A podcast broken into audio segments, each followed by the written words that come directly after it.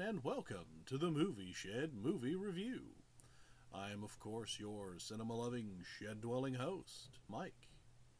And today we are looking at a film which I shall review and recommend you watch, or run, depending.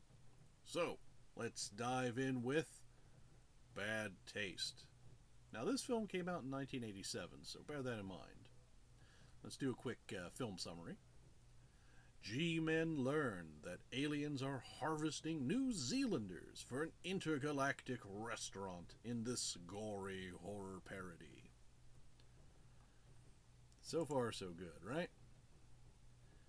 Alright, so honestly, I found that this film is funny, it's silly, and it is gory.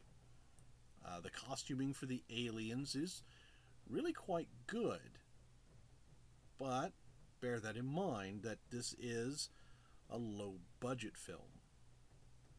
The humor is more, as I would call, Kiwi centric. So the humor and the language used is something that would be far more familiar to New Zealanders than it would be to everyone else.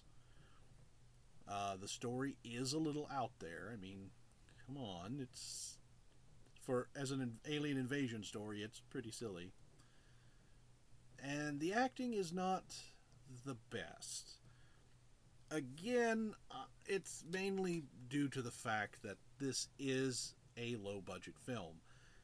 So beggars couldn't be choosers when it came to who to get as an actor. So, a low budget Kiwi film by Peter Jackson goofy and gory all at the same time. The premise is, of course, offbeat. After all, an intergalactic McDonald's harvesting crew taking humans to make into fast food isn't exactly the first thing that comes to mind for a horror film, now, is it? Still, it works for what it's going for. Now, do I recommend Bad Taste? I absolutely do recommend it.